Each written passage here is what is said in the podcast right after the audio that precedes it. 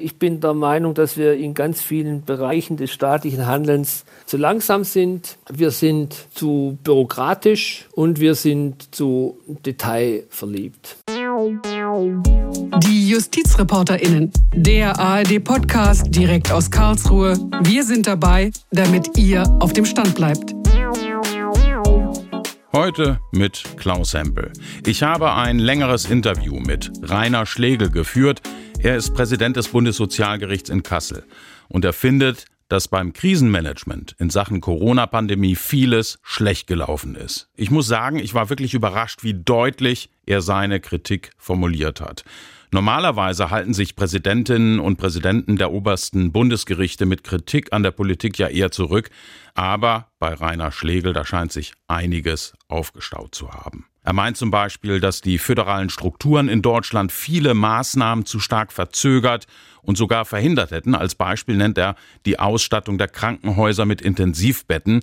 Da seien einige Länder ihren Pflichten in der Vergangenheit nicht nachgekommen und deshalb habe der Bund mit viel Geld aushelfen müssen. Oder anderer Kritikpunkt, der Staat habe Masken zu völlig überteuerten Preisen eingekauft. Da habe er das Gefühl, dass bei einigen Entscheidungsträgern Maß und Mitte verloren gegangen seien. Massive Kritik von ihm auch, was die Betreuung der Schülerinnen und Schüler in der Pandemie betrifft. Er hat aber auch positive Akzente gesetzt, so meint er, dass der Sozialstaat in Deutschland insgesamt sehr gut aufgestellt ist, um die Folgen der Pandemie abzufedern. Insgesamt ist der Sozialstaat sehr gut aufgestellt. In der Pandemie allerdings gibt es Licht und Schatten. Der Sozialstaat, so wie wir ihn kennen, insbesondere die sozialen Sicherungssysteme der Sozialversicherung und auch der Grundsicherung, sind überall dort gut, ja vielleicht sogar sehr gut aufgestellt, wo es um diejenigen Menschen geht, die schon vor dem Ausbruch der Pandemie in diesen Systemen integriert waren. Beispielsweise Rentner. Rentner bekommen ihre Rente nach wie vor, da gab es keine Abstriche. Krankenhäuser und Arztpraxen machen nach wie vor sehr gute Arbeit. Dort, wo das brenzlig werden konnte, nämlich in den Krankenhäusern oder in den Pflegeeinrichtungen oder bei sonstigen Dienstleistern im Sozial- und Gesundheitsbereich, wurde auf Bundesebene sehr, sehr schnell reagiert. Es gab sogenannte Rettungsschirme, die dafür gesorgt haben, dass diese Einrichtungen der Daseinsvorsorge weiterhin arbeiten konnten. Für diese Rettungsschirme hat der Bund auch sehr, sehr viel Geld in die Hand genommen. Ich nenne nur Intensivbetten für Krankenhäuser oder notwendige Digitalisierung von Krankenhäusern. Oder weiteres Beispiel, Arbeitnehmer erhalten seit Beginn der Pandemie Kurzarbeitergeld. Dieses wurde sogar erhöht, auch verlängert. Insgesamt kann man sagen, ist eine Welle der Arbeitslosigkeit bislang ausgeblieben. Ob das so bleibt, das muss man sehen. Ich bin da skeptisch. Für Empfänger von Hartz-vier-Leistungen, also Grundsicherung für Arbeitssuchende, hat man den Zugang zu den Leistungen erleichtert. Und es gab jetzt auch vor kurzem Sonderzahlungen. Und an einigen Stellen der Sozialversicherung hat man ja punktuell Härteregelungen eingeführt, eben um in bestimmten Situationen helfen zu können. Also insgesamt, glaube ich, kann man dem Sozialstaat keinen Vorwurf machen, wie er mit dieser Pandemie umgeht. Das ist vielleicht anders bei den Fragen der Eingriffe, also Kontaktbeschränkungen, Verbot, Gaststätten zu öffnen und so weiter. Das sieht möglicherweise anders aus. Aber der Sozialstaat als solcher hat diese Krise bislang ganz gut angepackt. Es gibt andererseits natürlich neben diesem Licht des Sozialstaats auch einige Schattenseiten. Beispielsweise sind zu nennen die Selbstständigen, insbesondere die Solo-Selbstständigen oder auch geringfügig Beschäftigte, bei denen nicht alles so ganz im Reinen ist. Auf die würde ich gleich noch zu sprechen kommen, würde auch gerne auf einzelne Personengruppen eingehen. Sozial schwache Familien, die sind natürlich auch von der Pandemie sehr stark betroffen. Tut der Staat hier genug, damit eben auch sozial schwache Familien gut versorgt sind und auch zu Hause die Pandemie gut aushalten können? Also Leistungen für sozial Schwache, würde ich jetzt mal sagen, gibt es im Wesentlichen im Bereich der Grundsicherung und im Bereich der Sozialhilfe. Da wurden jedenfalls in der Pandemie Leistungen nicht zurückgefahren.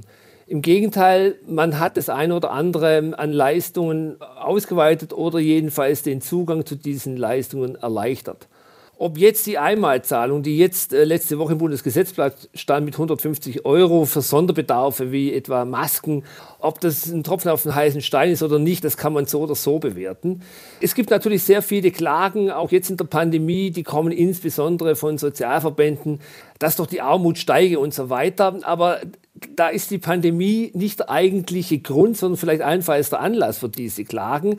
Denn die Pandemie hat insoweit dann nicht allzu viel verändert. Also was sicherlich zu beklagen ist, ist die Ausstattung von Schulkindern mit Laptops und mit Internetzugang.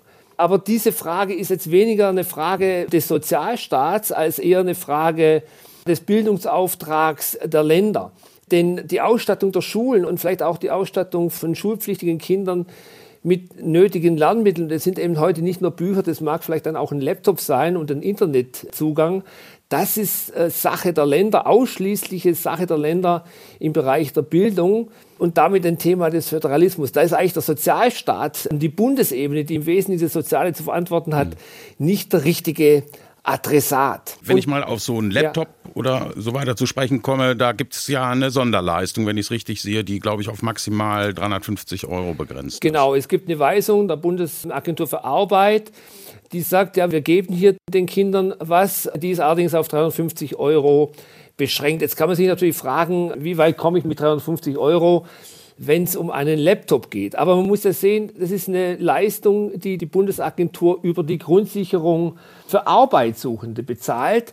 Und, und ich bleibe dabei, im Grunde ist das eine Frage der Länder, Kinder und Schulen mit den erforderlichen Materialien auszustatten. So wie man früher den Schulkindern Bücher zur Verfügung gestellt hat, so müsste man eben den Kindern heute einen Laptop zur Verfügung stellen. Und das passiert eben teilweise, es passiert aber auch teilweise nicht.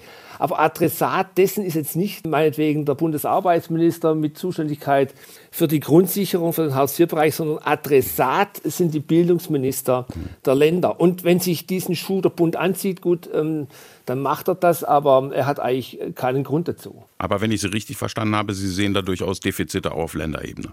Ja klar, also Defizite sind auf jeden Fall vorhanden in dem Bereich und ich verstehe auch nicht, dass man ein Jahr nach der Pandemie immer noch keine vernünftigen Konzepte im Schulbereich entwickeln konnte. Also spätestens doch nach der Sommerpause oder nach den Schulferien letzten Jahres, wo man eine zweite Welle jedenfalls am Horizont heraufkommen sah, spätestens da hätte man sich doch mal Gedanken machen müssen, wie regeln wir den Schulbesuch, den Besuch von Kitas, wenn diese Pandemie noch längere Zeit andauert. Und das ist ja offensichtlich nicht passiert, sonst hätten wir nicht heute jeden Tag diese Probleme. Wobei man jetzt nicht alle Schulen über einen Kamm scheren sollte. Da gibt es durchaus Schulen, die kluge Konzepte entwickelt haben. Es gibt aber auch Schulen, die so tun, als hätte die Pandemie gestern begonnen. Also da ist einiges im Argen und die Bildungsminister der Länder müssten da ihre Hausaufgaben machen. Blicken wir mal kurz auf die Empfänger von Hartz vier Leistungen. Haben Sie schon angesprochen. Die sind natürlich auch massiv betroffen. Sie bekommen zusätzliche staatliche Leistungen, zusätzliche Unterstützung. Ist das Ihrer Meinung nach ausreichend oder müsste da nachgebessert werden und wenn ja, wo? Also die Leistungen für Hartz vier Empfänger wurden zu Jahresbeginn allgemein erhöht. Das richtet man aus an dem Bedarf von Haushalten. Und der Bedarf, sagen wir, für Familien, die jetzt Grundsicherung beziehen, ist ja durch die Pandemie jetzt nicht exorbitant gestiegen. Und dort, wo dieser Bedarf gestiegen ist, wie gesagt, mit Hygienebedarf, mit Masken und so weiter, bessert man jetzt mit diesen hundertfünfzig Euro nach. Also ich möchte jetzt nicht bewerten, ob die hundertfünfzig Euro reichen oder ob sie nicht reichen.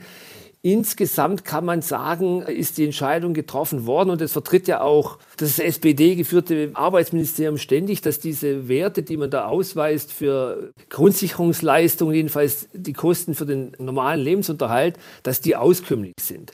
Und der andere große Posten, den die Grundsicherung ja auch bezahlt, nämlich die Kosten der Unterkunft, die werden ja zu hundert Prozent vom Staat, vom Jobcenter übernommen, solange und soweit diese Wohnung der Grundsicherungsempfänger angemessen ist. Also wenn die von der Größe her und von der Lage und vom Zuschnitt her jetzt nicht überteuert ist, sondern wenn die normalen Verhältnissen entspricht, dann werden die Kosten der Unterkunft vollkommen übernommen.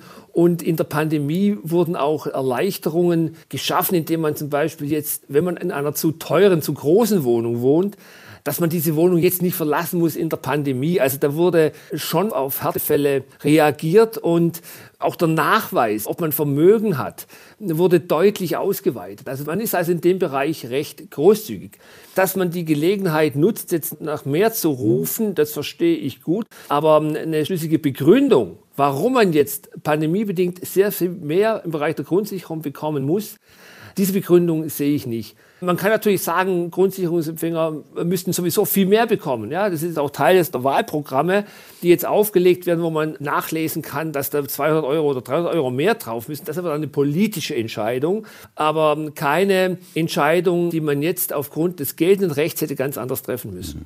Ganz massiv betroffen von der Pandemie sind die Selbstständigen, die jetzt schon seit längerer Zeit ihre Läden nicht mehr öffnen dürfen. Und ganz besonders betroffen sind Kleinunternehmer, die man auch als Solo-Selbstständige bezeichnet. Wo liegen da die Probleme?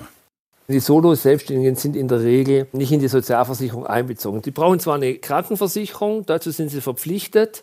Jeder, der hier in Deutschland lebt, muss eine Krankenversicherung haben, entweder eine gesetzliche oder eine private. Da sind sie drin. Teilweise haben sie das Problem, dass sie jetzt, wenn sie keine Einnahmen haben, ihre Prämien bei einer privaten Krankenversicherung nicht zahlen zu können. Aber auch da gab es Erleichterungen mit dem Basistarif. Also man hat das schon gesehen und hat Härtefallregelungen getroffen. Was natürlich bei den Selbstständigen das Problem ist, anders als zum Beispiel Arbeitnehmer bekommen Selbstständige kein Kurzarbeitergeld. Selbstständige sind darauf angewiesen, entweder auf ihre Ersparnisse oder dadurch, dass sie vielleicht jetzt irgendwie ihr Geschäftsmodell umstellen und Takeaway-Programme fahren.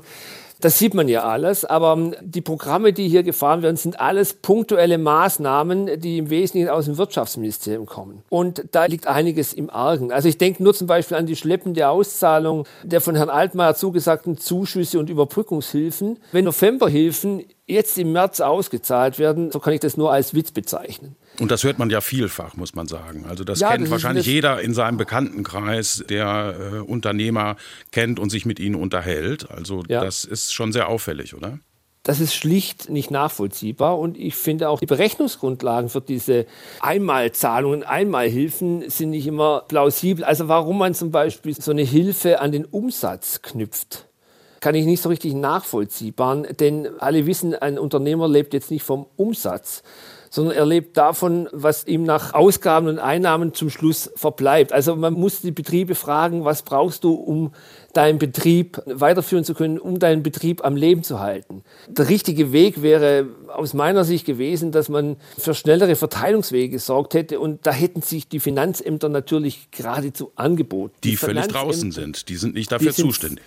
Ja, die sind vollkommen links liegen gelassen worden. Das Finanzamt kennt die wirtschaftlichen Verhältnisse jedes Einzelnen von uns und auch natürlich die finanziellen wirtschaftlichen Verhältnisse der Unternehmen, die in diese prekäre Situation kommen. Die Finanzämter haben die Kontonummern, die könnten auch, wenn sie Zweifel haben, ob so ein Antrag berechtigt ist, mal in die Unterlagen reingucken, wie sieht denn das aus bei dem, kann das sein, dass der jetzt fünfhunderttausend Euro braucht, obwohl er in den letzten zehn Jahren Umsatz hatte von zwanzigtausend Euro. Also das, da hätte man Plausibilitätsprüfungen machen können, ohne Probleme. Und dass das mit den Finanzämtern nicht funktioniert hat, das ist schlicht und einfach ein Armutszeugnis. Haben Sie eine Erklärung ähm, dafür, warum das nicht passiert ist? Also ich habe mal nachgelesen, dass die Länder sagten, sie könnten sich so schnell nicht umstellen. Aber immerhin, die Pandemie dauerte seit einem Jahr. Also irgendwann hätte man das hinbekommen können. Es wäre jedenfalls nicht aufwendiger gewesen, die Finanzämter aufzurüsten und in die Lage zu versetzen, das hinzubekommen. Weil man muss ja andererseits ganz neue Strukturen aufbauen, neben den Finanzämtern, um dieses Geld in die Unternehmen zu bringen. Also man musste Verteilungswege finden. Und es gab welche, die über die Finanzämter. Also das kann ich nicht nachvollziehen. Eine plausible Erklärung dafür sehe ich nicht. Und übers Finanzamt hätte man vielleicht auch den einen oder anderen Missbrauch verhindern können, eben weil die Finanzämter eine Plausibilitätsprüfung von vornherein hätten durchführen können. Haben wir nicht mit Blick auf die Solo-Selbstständigen auch ein großes Problem, was die Altersvorsorge betrifft? Ich hatte vor kurzem ein Telefonat mit einer Bekannten, die ist auch eine sogenannte Solo-Selbstständige und die sagte mir, ich musste jetzt meine Lebensversicherung in meine Firma einbringen. Ja, das ist ja auch ein Unding. Wir reden ja seit bestimmt zehn Jahren über eine Absicherung von Selbstständigen im Hinblick auf ihre Altersvorsorge. Das ist ja bislang jedem selbst überlassen, mal abgesehen von ganz wenigen Fallgruppen, von Selbstständigen, Kleinselbstständigen, wie Selbstständige ihre Altersvorsorge gestalten. Und diese Diskussion um die Altersvorsorge bei Selbstständigen, die kommt seit zehn ja, Jahren nicht vom Fleck. Ja.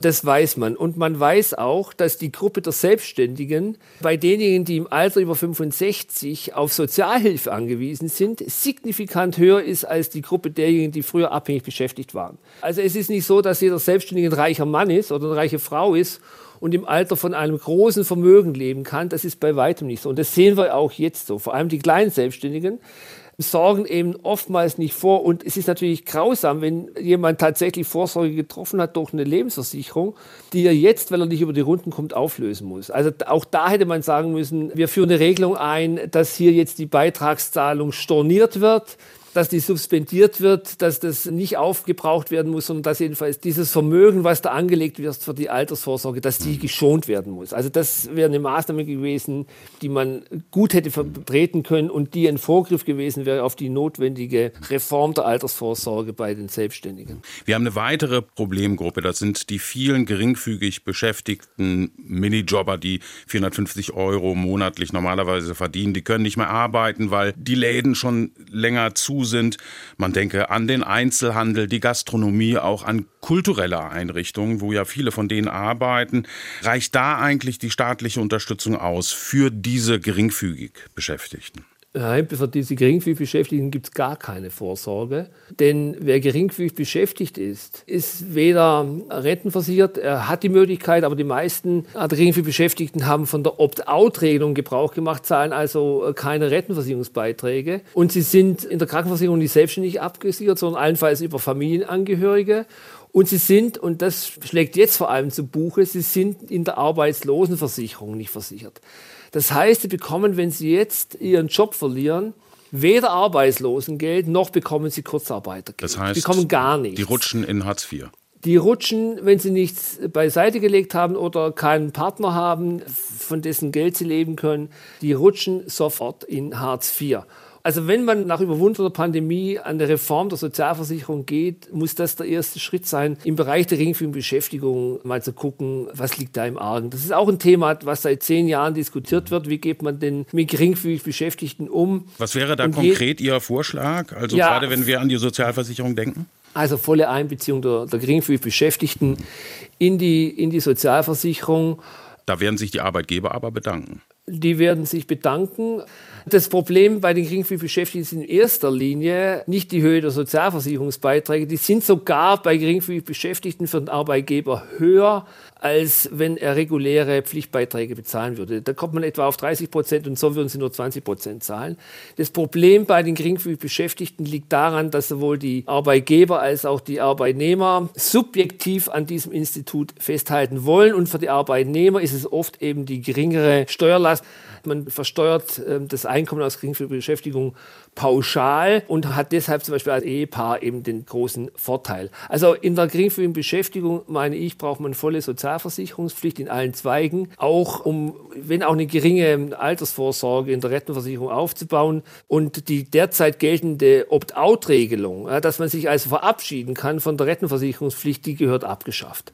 Bei den Beschäftigten in Privathaushalten sind die Beiträge ja nur halb so hoch wie im gewerblichen Bereich und dort finden auch keine Prüfungen statt. Das heißt, im Bereich der Privathaushalte haben wir zunächst mal einen riesen Bereich von Schwarzarbeit. Also das ist gar nicht geringfügig Beschäftigung im eigentlichen, sondern das ist Schwarzarbeit. Und um hier einen Weg in die Legalität zu weisen, müsste man aus meiner Sicht denjenigen, die geringfügig Beschäftigten in Privathaushalten beschäftigen, erlauben, die gesamten Kosten von der Steuer abzusetzen, also als Ausgaben abzusetzen. Das wäre ein erheblicher Anreiz, diese Menschen legal zu beschäftigen. Und man wäre dann als Privater genauso behandelt wie ein Unternehmen, was einen geringfügig Beschäftigten einstellt. Also wenn ich zum Beispiel jetzt putzen lasse für fünfzehn Euro die Stunde, dann kann ich einen ganz geringen Betrag zwar absetzen von der Steuer, aber ich denke, man könnte diesen Sektor der Schwarzarbeit beseitigen, wenn man sagen würde, ich kann die ganzen fünfzehn Stunden von meiner Steuerlast absetzen. Sie sagten ähm, gerade fünfzehn Stunden. fünfzehn Euro in der Stunde, also hätten alle was davon. Der Staat hätte was davon, der Arbeitgeber hätte was davon. Und vor allem dieser Arbeitnehmer hätte ein legales Beschäftigungsverhältnis und würde sich, wenn auch eine geringe, aber doch eine Vorsorge fürs Alter aufbauen können. Ich würde gerne zum nächsten Thema kommen, das ich gerne mit Ihnen besprechen würde, nämlich das Thema Impfen. Ein großes Thema dabei ist ja derzeit auch die Verteilung der Impfstoffe. Das wurde nach bestimmten Gruppen aufgeteilt. Es hat auch bereits erste Klagen gegeben. Mich würde interessieren, welche Fälle sind da eigentlich, was auch die Verteilung betrifft, bei den Sozialgerichten anhängig?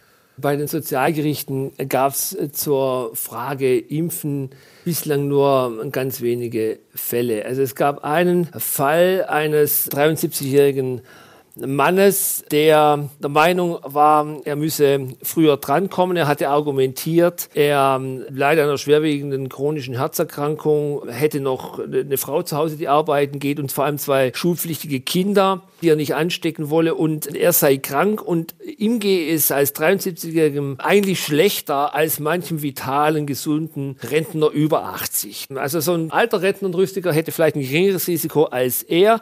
Und deshalb wolle er in eine andere Priorisierungsgruppe kommen. Und dagegen hat er also äh, den Rechtsweg beschritten.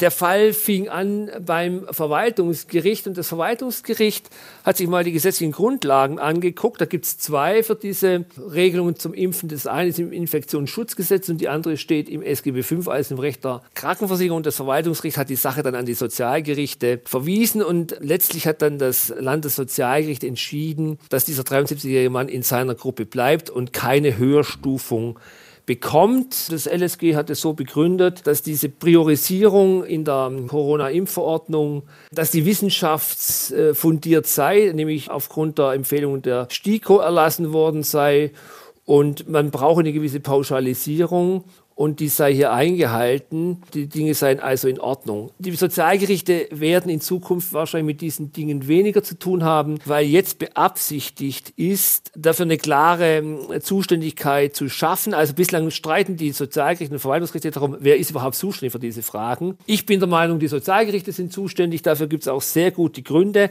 weil die Rechtsgrundlage eben in der Krankenversicherung geregelt ist und für die Krankenversicherung sind wir zuständig. Aber es gibt einen Gesetzentwurf zum Epilage-Fortgeltungsgesetz und dort möchte man diese Fragen jetzt den Verwaltungsgerichten zuweisen. Also wir werden künftig damit nicht mehr allzu viel zu tun haben. Gleichwohl gehört es zu uns. Die Frage der Rechtsgrundlage, auch was die Reihenfolge der Impfung betrifft, das ist ja ein großes Thema gewesen, auch bei den Juristen. Da gab es massive Kritik. Die Kritik lautete, alles ist hier per Rechtsverordnung geregelt. Das heißt, der Gesetzgeber, das Parlament war da gar nicht mit eingebunden. Auch Sie haben das kritisiert, dass das bisher nicht passiert ist. Warum? Rechtsgrundlagen für diese Impfverordnung, ich habe es bereits erwähnt, es sind zwei Vorschriften. Die eine steht im Infektionsschutzgesetz und die andere steht im Paragraphen zwanzig i des Sozialgesetzbuchs fünf. Wo es eben um die Krankenkassen geht. In der, Kran- ja, in der Kranken- und, und, genau, um die Krankenversicherung. Den, und da steht eben drin, dass Versicherte Anspruch auf Testung und unter anderem auch auf Impfung haben. Es steht aber nichts drin von Priorisierung. Das ist in diesen beiden Vorschriften nicht geregelt, aber man gibt dem Gesundheitsminister die Befugnis, bestimmte Dinge im Zusammenhang mit diesen Testungen und mit den Impfungen festzulegen. Irgendwelche Festlegungen des, des Gesetzgebers, also des Deutschen Bundestages, wie diese Impfung, in welcher Reihenfolge diese Impfung stattfinden soll, ist in diesen beiden Vorschriften nicht angedacht. Und wenn man sich jetzt mal überlegt, wie entscheidend der Zeitpunkt sein kann, zu dem ich geimpft werde. Wir reden über Leben und Tod. Wir reden über Leben und Tod, dann denke ich, ist das eine Angelegenheit, die man jetzt nicht allein dem Gesundheitsminister überlassen sollte, der das mal nach Gutdünken entscheidet, sondern auch wenn sich der Gesundheitsminister bei seiner Entscheidung meinetwegen jetzt an Empfehlungen der Ständigen Impfkommission orientiert, heißt das ja noch nicht, dass das hinreichend demokratisch legitimiert ist. Also das sind wissenschaftliche Empfehlungen, aber keine Gesetze. Und in Deutschland gilt eben der Grundsatz, dass die wesentlichen Entscheidungen, vor allem grundrechtsrelevante Entscheidungen, und zumal wenn es um Leben und Tod geht, und hier geht es um Leben und Tod, dass diese Entscheidungen vom Gesetzgeber, also vom Deutschen Bundestag, getroffen werden müssen. Juristen sprechen von der Wesentlichkeitstheorie. Von der Wesentlichkeitstheorie. Und diese Entscheidung über die Impfreihenfolge ist bislang nicht vom Bundesgesetzgeber, vom Deutschen Bundestag entschieden worden. Man wirft ja jetzt dem Bundesgesetzgeber oft vor, er sei beratungsresistent und nicht lernfähig. Aber in dem Punkt muss ich jetzt auch den Deutschen Bundestag mal in den Schutz nehmen. Denn auch hier ist jetzt beabsichtigt, in diesem von mir bereits erwähnten Epilage-Fortgeltungsgesetz, möchte man diesen Mangel beheben und möchte selbst ins Gesetz, also in den Paragraphen zwanzig S G B fünf und in Infektionsschutzgesetz reinschreiben, jedenfalls genauere Anhaltspunkte über die Priorisierung. Das heißt, der Deutsche Bundestag wird sich der Frage selbst annehmen, in welcher Reihenfolge geimpft wird, wobei natürlich dann letzte Details weiterhin durch Rechtsverordnung geregelt werden können. Aber die großen Fragen der Reihenfolge wird jetzt der Deutsche Bundestag selbst entscheiden. Aber das, das kommt doch ein bisschen spät. So. Ja, es kommt jetzt, ja, wenn man davon ausgeht, dass die Pandemie, wenn jetzt erstmal genügend Impfstoff vorhanden sein wird, ab der zweiten Hälfte April, und dann werden wir geflutet mit Impfstoffen, sodass wir pünktlich zur Bundestagswahl alle geimpft haben. Wenn man das glaubt und das unterstellt, dann reduziert sich das Problem. Aber es ist ja durchaus denkbar, dass wir weitere Impfungen brauchen werden, auch in den nächsten Jahren für Mutanten. Also das Problem der Impfungen sehe ich noch nicht als ein rechtshistorisches an, sondern das wird uns, so wie das derzeit mit der Veränderung dieses Virus aussieht, das wird uns noch jahrelang beschäftigen. Und insofern ist es richtig, wenn man hier in den Gesetzen entsprechende Vorsorge trifft und der Gesetzgeber die Frage, wann wird wer geimpft und welche Härtefälle wollen wir berücksichtigen, das ist schon richtig, und jedenfalls kommt da der Gesetzgeber seiner verfassungsrechtlichen Pflicht, das Wesentliche selbst zu regeln, endlich nach.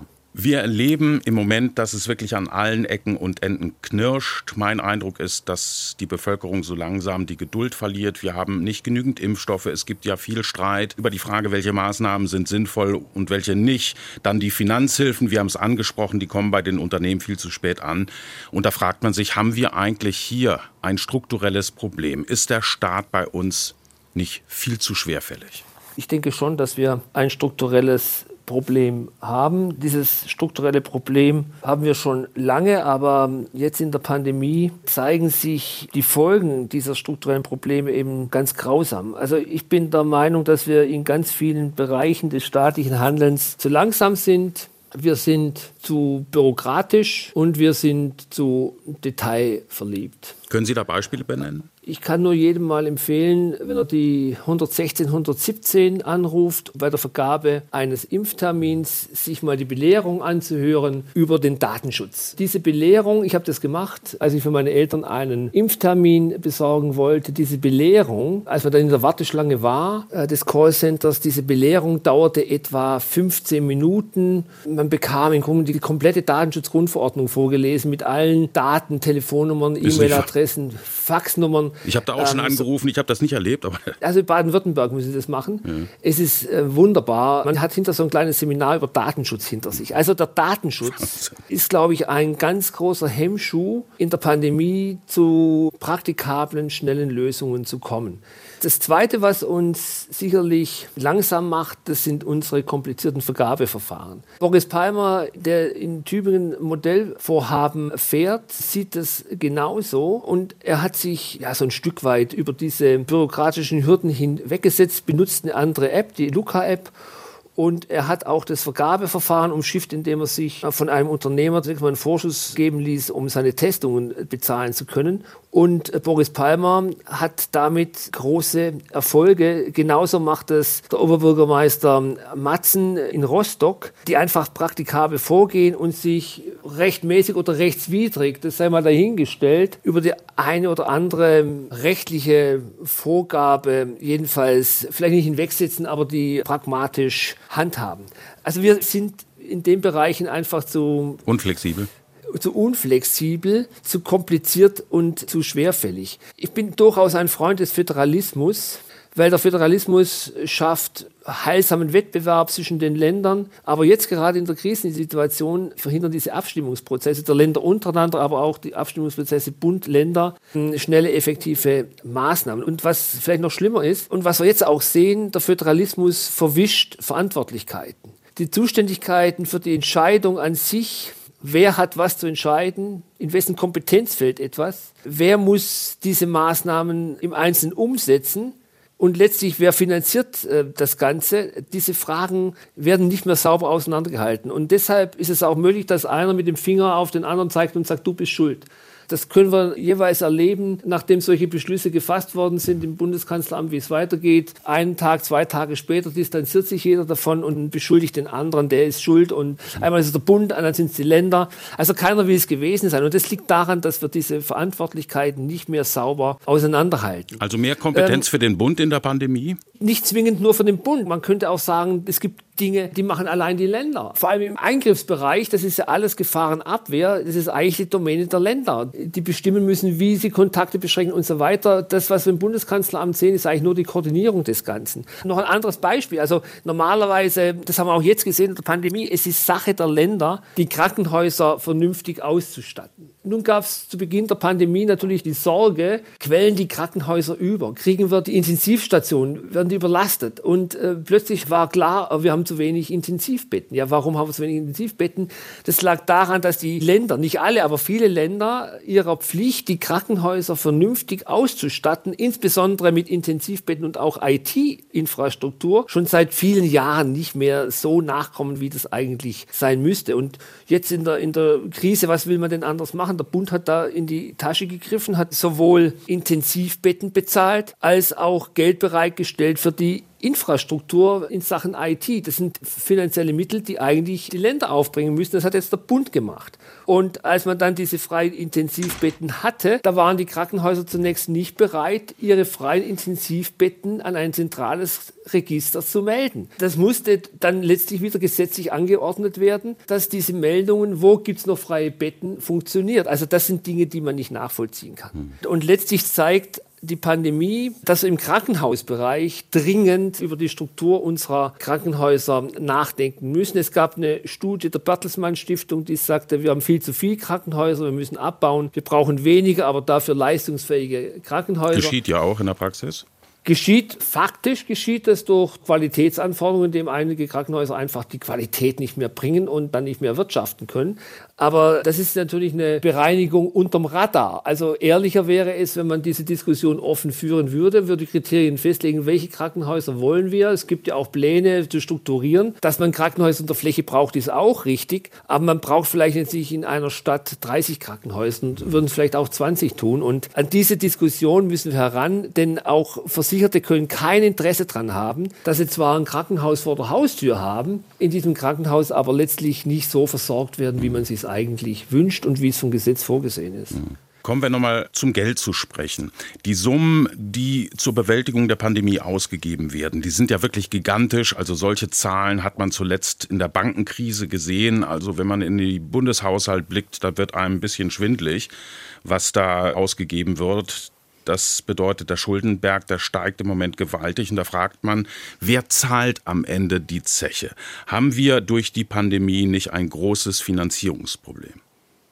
Ja, das haben wir. Wir tun jetzt und wir tun schon seit fünfzehn Jahren so oder noch länger, jedenfalls seit Überwindung der Krise zweitausendneun, zweitausendzehn. Wir tun so, als könnten wir uns alles leisten. Insbesondere könnten wir auch die Folgekosten des Lockdowns ganz locker wegstecken. Man hebt mal die Schuldenbremse auf, holt sich das Geld irgendwie bei den Banken und dann ist alles gut. Ende zweitausendneunzehn, also bevor die Pandemie losging, hatten wir sowohl bei der Bundesagentur für Arbeit als auch im Gesundheitsfonds Krankenkassen ganz erhebliche Vermögen aufgebaut. Es gab unglaubliche Rücklagen und es gab Ende zweitausendneunzehn eine Diskussion, ob man nicht die Beiträge zur Arbeitslosen- und zur Krankenversicherung im Hinblick auf diese angesammelten Summen reduzieren müsste. Diese Diskussion war relativ schnell zu Ende, als die Pandemie losging und mittlerweile sind wir eigentlich in einer Situation, wo das Geld natürlich hinten und vorne nicht mehr reicht. Diese Rücklagen bei der B A und im Gesundheitsfonds, die sind längst aufgebraucht. Wir haben das Geld jetzt aufgenommen, haben Schulden gemacht. Wir finanzieren die Bewältigung der Krise auf Pump.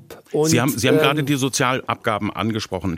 Das ist ja wichtig für uns alle. Gehen Sie davon aus, dass wir, ich sag mal, nach der Pandemie damit rechnen müssen, dass die Sozialversicherungsabgaben, also Krankenversicherung, vor allem auch vielleicht Arbeitslosenversicherung, dass die angehoben werden? Man wird auf jeden Fall Geld brauchen. Es gibt ja eine Verabredung in der Bundesregierung, dass man den Beitragssatz für den Gesamtsozialversicherungsbeitrag, also für Kranken, Renten, Arbeitslosen, Pflegeversicherung, insgesamt, also das, was Ihnen auch jeden Monat abgezogen wird, Herr Hempel, dass man diese Beiträge, die machen derzeit rund vierzig Prozent aus. zwanzig Prozent der Arbeitnehmer, zwanzig Prozent der Arbeitgeber, dass man diese Beiträge nicht über vierzig Prozent steigen lassen will. Wenn man jetzt sieht, welche Ausgaben wir finanzieren müssten in der gesetzlichen Kranken- und Pflegeversicherung, dann müssten die Beiträge jetzt schon steigen. Aber weil man die vierzig Prozent nicht übersteigen lassen will, greift man zu anderen Maßnahmen. Nämlich, man greift dazu, dass man die Defizite in den sozialen Sicherungssystemen, also insbesondere Krankenversicherung und in der Arbeitslosenversicherung,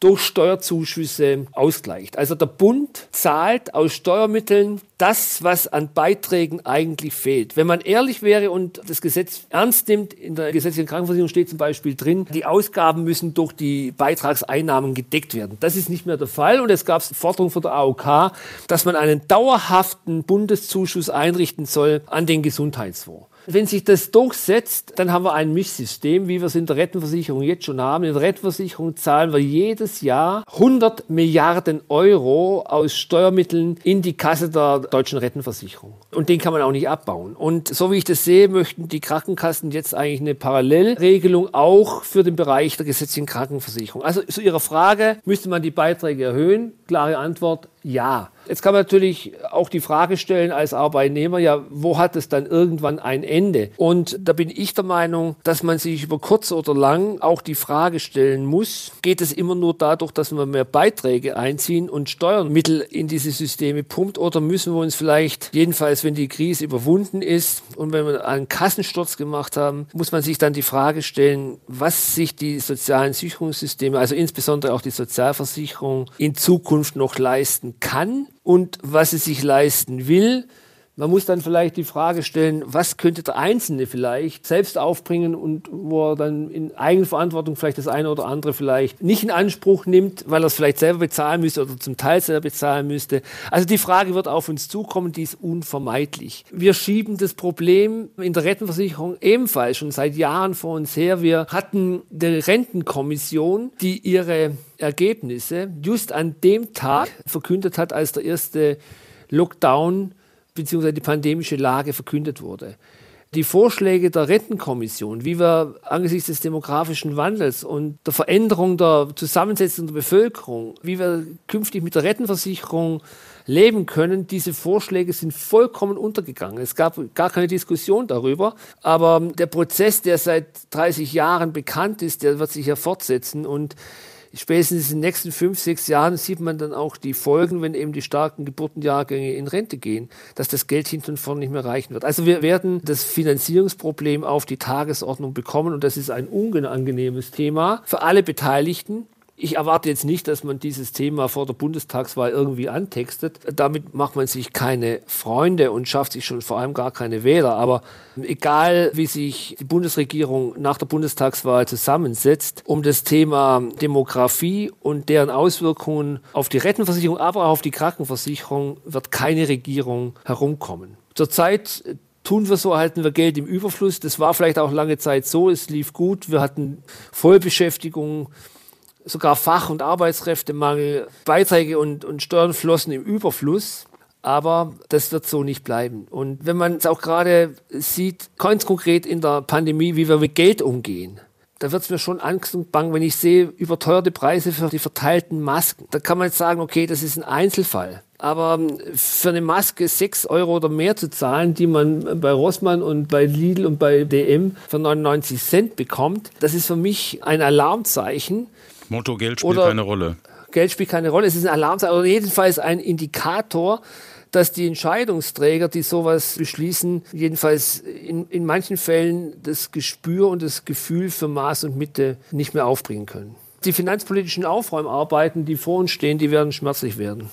Das wird dann natürlich auch die Sozialgerichte betreffen, denn immer wenn äh, Leistungen umgestaltet oder gar wenn sie eingeschränkt werden, das ähm, bringt dann Arbeit für die Sozialgerichte. Viel Kritik also vom Präsidenten des Bundessozialgerichts in Kassel, Rainer Schlegel, was das Corona-Krisenmanagement betrifft. Es ist jedenfalls ungewöhnlich, dass der Chef eines obersten Bundesgerichts sich so deutlich zu Wort meldet.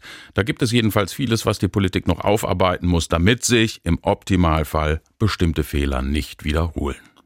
Wenn euch die Folge gefallen hat, empfehlt uns bitte weiter. Schreibt uns auch, was wir besser machen können, welche Themen sollen wir behandeln, gibt es vielleicht Fälle, die euch besonders interessieren. Unsere Mailadresse justizreporterinnen at s w r punkt d e oder ihr schreibt uns auf unserer Facebook-Seite der A R D Rechtsredaktion. Damit verabschiede ich mich. Ich sage vielen Dank fürs Zuhören und bis zum nächsten Mal. Mein Name ist Klaus Hempel.